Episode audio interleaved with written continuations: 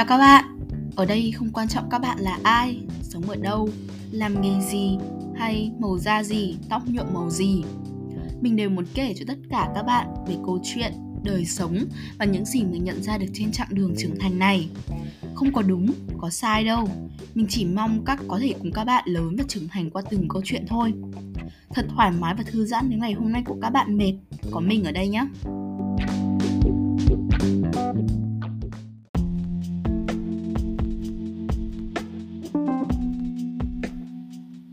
Hi, chào các bạn, đây là mình đây. Và sau một khoảng thời gian khá là lâu rồi mình không có thêm thu thêm một tập postcard nào cả. Một phần là do công việc học tập của mình dạo này khá là bận. Một phần cũng do là khá ít người nghe những tập postcard của mình làm. Vì thế mà mình muốn có khoảng thời gian nghỉ ngơi một chút để đầu tư vào nội dung chỉnh chu hơn. Mình làm kênh postcard này không phải với mục đích là có thể nhiều người nghe hay là lợi nhuận. Mình chỉ muốn đây là một thứ để mình có thể tự hào vì đã dám làm, dám thử và sau này, có thể là 10 năm sau, khi mà nghe lại thì đây sẽ là một nơi ghi dấu lại một thời thật đẹp trong cuộc đời của mình đúng không nào? Và đến với chủ đề ngày hôm nay, mình sẽ mang tới các bạn đó là niềm hạnh phúc. Vậy, đối với các bạn thì niềm hạnh phúc là gì? Hay mình hỏi đơn giản hơn là điều gì làm cho các bạn hạnh phúc ở thời điểm hiện tại?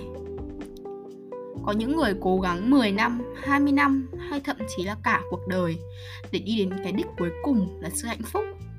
Theo quan điểm cá nhân của mình thì có khá là nhiều định nghĩa của hạnh phúc. Có thể mình hạnh phúc khi đơn giản làm điều mình thích này. Nhưng mà người khác thì chỉ có thể hạnh phúc khi mà họ có nhà, có thật nhiều tiền. Mỗi người sẽ có khái niệm cũng như là định nghĩa của hạnh phúc khác nhau. Tuy vậy thì sẽ chả có ai hạnh phúc khi phải làm điều mình ghét đúng không? Khi phải sống trong cái bóng của người khác chẳng hạn, đúng không? Định nghĩa và khái niệm thì có thể khác nhau nhưng mà niềm hạnh phúc thì nó vẫn luôn có một điểm chung của nó. Mình vô tình đọc được comment của một người bạn của mình trên Facebook và mình nhận ra rằng là thật sự thì hạnh phúc nó đơn giản hơn bao giờ hết ấy. Vì thế mà dù mình có nói định nghĩa của sự hạnh phúc của mỗi người là khác nhau, Nhưng mà chung quy lại thì con người hạnh phúc thì họ có những điều bản thân muốn. Họ cảm thấy thoải mái với cái lựa chọn và cuộc sống của họ họ không cần quá phiền não về điều gì và họ cảm thấy vui với hầu hết mọi thứ. Họ cảm thấy đáng để được sống. Dạo gần đây thì mình đang tìm hiểu cho mình một sở thích mới. Đó là yêu quý một nhóm nhạc Hàn Quốc và nhóm nhạc đấy là BTS BTS thì mang đến cho mình sự hạnh phúc khi mà nghe nhạc của họ. Nó chữa lành cho mình những vết thương trong bản thân mình Và đơn giản hơn cả là mình vui khi xem và tìm hiểu về BTS thế thôi. Thật ra thì khi, khi quyết định yêu thích BTS ấy, mình có đôi chút sợ mình sợ bởi vì có thể là mình sẽ không yêu họ thật sự này. Mình cũng sợ bởi vì có thể là mình sẽ chưa biết hết về họ.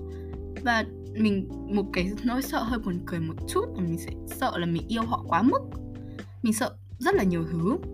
Nhưng mà tất cả những cái sự đắn đo và sợ sệt đấy của bản thân mình ấy thì đã bị đánh bại bởi những giọt nước mắt, những giọt nước mắt luôn ấy mình vô tình xem được những một cái clip ngắn cách đây khá là lâu rồi. Khi ở cái thời điểm đấy thì BTS còn chưa thành công và được tôn trọng như bây giờ. Một thành viên đã dành hết cái tấm lòng của mình để mua đồ ăn cho những người khác trong chương trình ấy nhưng mà họ thì lại chê bai và coi đó là đồ thừa. Hay là khi cất công chuẩn bị một hẳn một đoạn rap rất là hay nhưng lại bị bắt tắt nhạc ngay khoảnh khắc mà vừa cất được cái chữ đầu tiên ấy. Ờ, BTS thì không phải là một nhóm nhạc thành công ngay từ ban đầu, họ đã phải trải qua rất là nhiều những khó khăn và biến cố khác nhau thì họ mới có được đỉnh cao như bây giờ. Vì thế mà cái cái cảm xúc của mình khi xem được cái clip đấy nó đã khiến cho mình khóc khóc rất nhiều. Và mình cảm nhận được là những cảm xúc đấy nó thật sự đã chạm đến trái tim bản thân mình. Vì thế mà mình quyết định BTS một lần, yêu BTS một lần. Đơn giản là để mình không hối hận sau 20 năm nữa mà thôi điều đưa mình đến ban tan thật sự ấy, thì là do những cái thông điệp trong bài hát của họ. Nó đều mang một cái chất riêng và nó thật sự chữa lành cho bản thân mình rất nhiều ở cái thời điểm đấy. Một trong số đó thì chắc hẳn là nếu như các bạn có theo dõi BTS các bạn sẽ không lạ lẫm với bài hát Euphoria. Ờ, với ý nghĩa là bạn như một người tạo cho tôi những cái cảm giác vui vẻ và tôi sẽ không thể nào mà rời xa bạn được.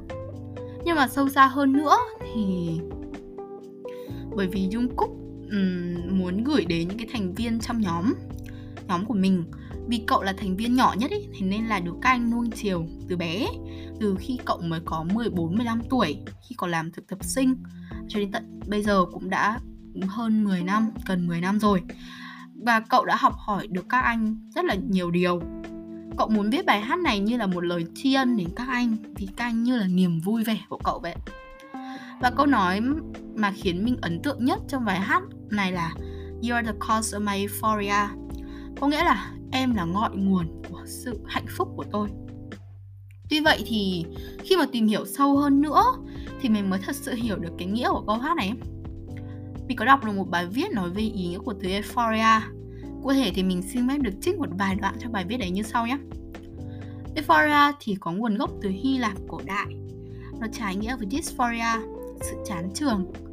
Một bài báo năm 2003 trên tờ The Boston Globe đã cho rằng euphoria là sự phấn khích, niềm hạnh phúc to lớn. Nhưng mà đồng thời thì euphoria cũng là một triệu chứng của một số rối loạn thần kinh hoặc là bệnh thần kinh. Trang dictionary.com cho rằng là euphoria là từ để mô tả chứng bệnh rối loạn lưỡng cực.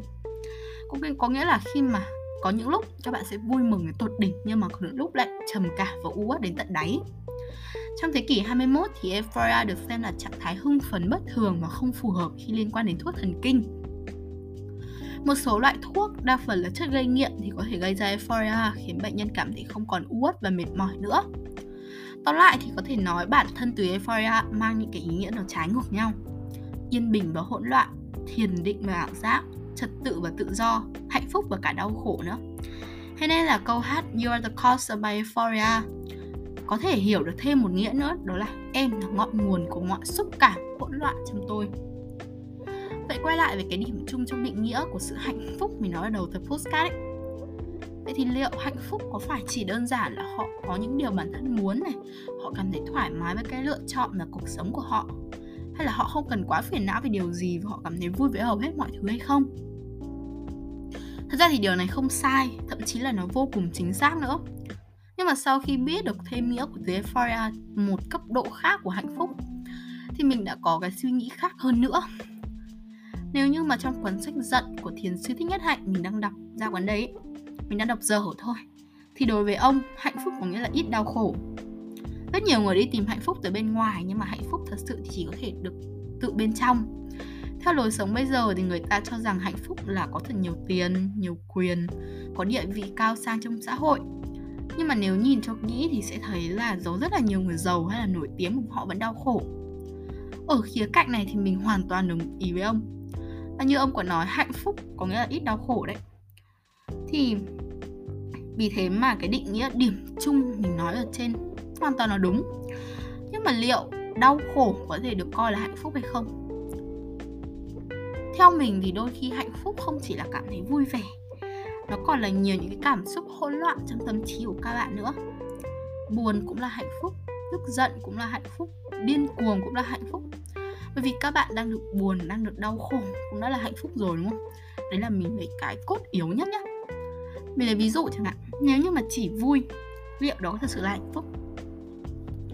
Đối với bản thân mình thì hạnh phúc thật sự nó đến từ nhiều nguồn cảm hứng, xúc cảm khác nhau. Như cái ý nghĩa thật sự của từ euphoria vậy yên bình hỗn loạn trật tự tự do hạnh phúc và cả đau khổ nữa. Và liên hệ lại đến những cái giọt nước mắt mà mình nói ở phía đầu khi mà mình thấy BTS bị coi thường ấy. Đó cũng là những cái giọt nước mắt hạnh phúc. Ở đây mình không khóc bởi vì mình vui đến nỗi khóc như nhiều người. Hoặc là mình đau đến uh, nhưng mà mình khóc bởi vì là mình đau. Mình đau khi xem những cái clip đấy và chính những, nhưng mà những chính những cái giọt nước mắt đấy nó lại là khởi nguồn của những niềm hạnh phúc sau này. Bởi vì nó đã giúp mình đưa ra được cái quyết định yêu quý BTS đôi khi thì đau khổ cũng có thể khiến chúng ta hạnh phúc. Thế nhưng mà cuộc sống thì lại chả dễ dàng như vậy, đúng không?